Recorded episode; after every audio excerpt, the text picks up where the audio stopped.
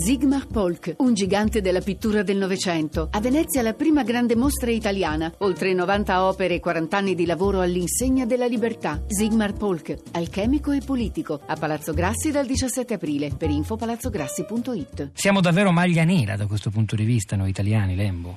Eh, sì, mm, purtroppo sì, non solo per questi, siamo maglia nera per il consumo di acqua minerale in bottiglia piuttosto che di acqua di rubinetto probabilmente essendo un paese ricco d'acqua non abbiamo avuto una cultura in passato mm, molto attenta rispetto a questo problema, eh, ma soprattutto c'è un, in discussione una visione politica che anche oggi d'attualità con il progetto di legge che è stato approvato dalla Camera mm, che è una, una, seconda legge quadro dopo quella Galli sui principi di governo e di gestione della qualità dell'acqua e del servizio idrico nel nostro appunto latino paese. È una visione prevalentemente economica eh, che eh, concepisce l'acqua come un qualsiasi altro servizio pubblico locale ehm, o praticamente come una qualsiasi altra merce, quindi come veniva sottolineato anche prima i modelli di gestione che poi si scelgono non sono modelli pubblici ma modelli praticamente di mercato in cui, come nel caso di Publiacqua, il privato è presente dentro.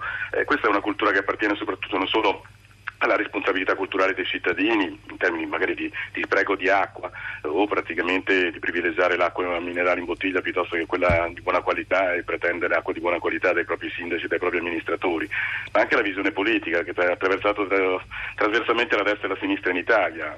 La visione del, della sinistra in Italia è sempre quella di pensare che appunto la gestione efficiente dell'acqua si possa fare mantenendo il controllo del 60% delle società, lasciando il 40% ai privati e affidando la gestione al mercato.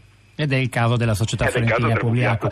Senta, a proposito, l'acqua a Firenze costa parecchio, c'è un articolo di Maurizio Bologni su Repubblica che eh, dà queste cifre. Se nel 2015 una famiglia fiorentina di tre persone ha pagato 402 euro d'acqua, un nucleo milanese delle stesse dimensioni ne ha spesi addirittura 100. Se volete saperne di più andate sulla città di radio3.blog.rai.it, c'è l'articolo intero con altre cifre davvero, davvero inquietanti. Altre cifre invece di denaro pubblico. Eh, sapete quanto spendono mediamente gli enti locali italiani per cittadino per la gestione delle reti idriche 12 euro, la media europea è 100 euro, quasi 10 volte di più. Ma com'è possibile questo, Rosario Lempo?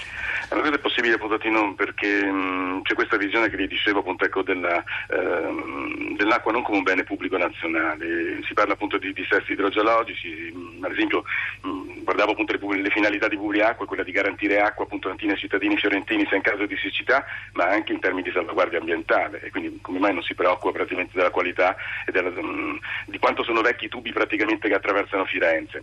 ecco però indubbiamente fare gli investimenti appunto per cambiare le tubazioni è qualcosa che non interessa ai privati che sono dentro praticamente Publiacque, da da alcune banche appunto attingono la stessa CEA, per prima veniva sottolineato bisogna appunto un interessare gli utili. Anche qui nella campagna elettorale a Milano, appunto come in altri contesti, qualcuno dicono che se le società municipalizzate fanno, producono utili bisogna lasciarle perché i comuni hanno bisogno di soldi. Allora, se i nostri comuni, i nostri sindaci pensano di dover gestire i beni comuni pubblici come l'acqua, come appunto il territorio, in termini praticamente di proventi per i bilanci comunali, anziché di salvaguardia di questi beni comuni, capisce che la mercificazione dei beni comuni del territorio ormai è entrata nella politica ne fa parte.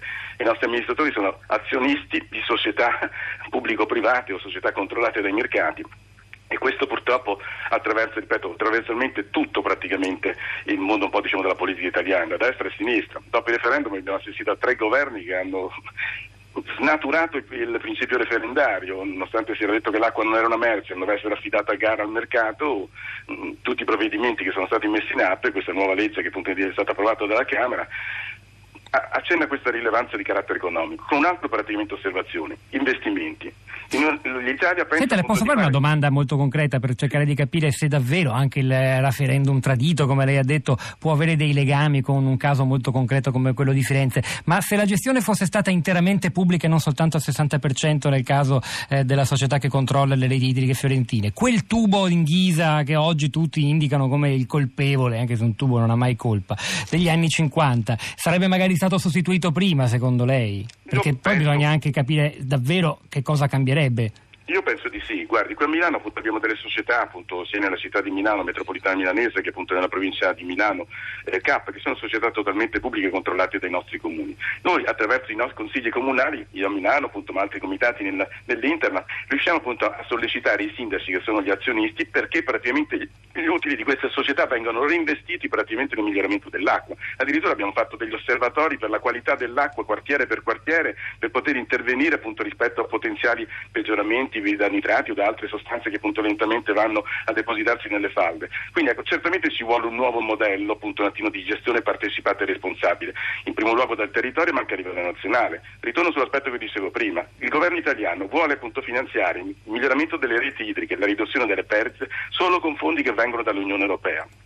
Allora, gli investimenti puntantini in questo senso si sono ridotti di circa del, del 2014 al 2026 saranno circa di 2,4 eh, miliardi contro i 4,3 del precedente mh, mm, diciamo, periodo 2007-2013 e questi fondi verranno prevalentemente dall'Unione Europea e saranno destinati al sud dell'Italia. Quindi è chiaro che se i fiorentini vogliono migliorare la qualità dell'acqua o cambiare le tubazioni dovranno pagarsela loro perché questo andrà in tariffa.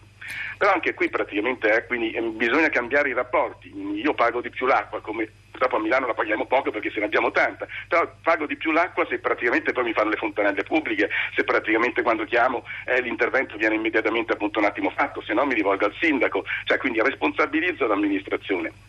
Eh, quindi capisce che purtroppo è un, è un, circuito che bisogna mettere in moto, virtuoso, ma a partire praticamente da leggi quadro nazionali che dicono l'acqua per noi è un bene comune pubblico, dobbiamo salvaguardare questa risorsa. Fermiamoci qui Rosario Lembo.